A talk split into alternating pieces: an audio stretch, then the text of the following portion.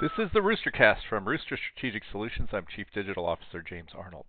Good digital marketers are masters of knowing the most effective tools and tactics. They avoid the typical approaches and go for the best and brightest, not swayed just by what everybody else is doing.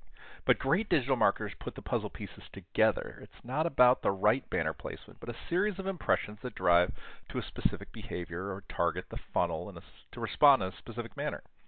It's not about a well timed email blast, but a series of emails that target an audience behavior or drive a specific audience behavior.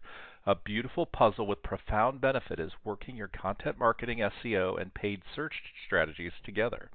Good digital marketers can deliver on all three, but great ones work them all together to feed off one another. Another digital puzzle with benefits is combining a blog post with a podcast, with an e newsletter, and a social postings. This is how content marketing is done in 2020. Every digital marketer should aspire to greatness, at least by teaming their site and sales analytics to their outbound strategies. Don't spend time and money because it's the way things are done.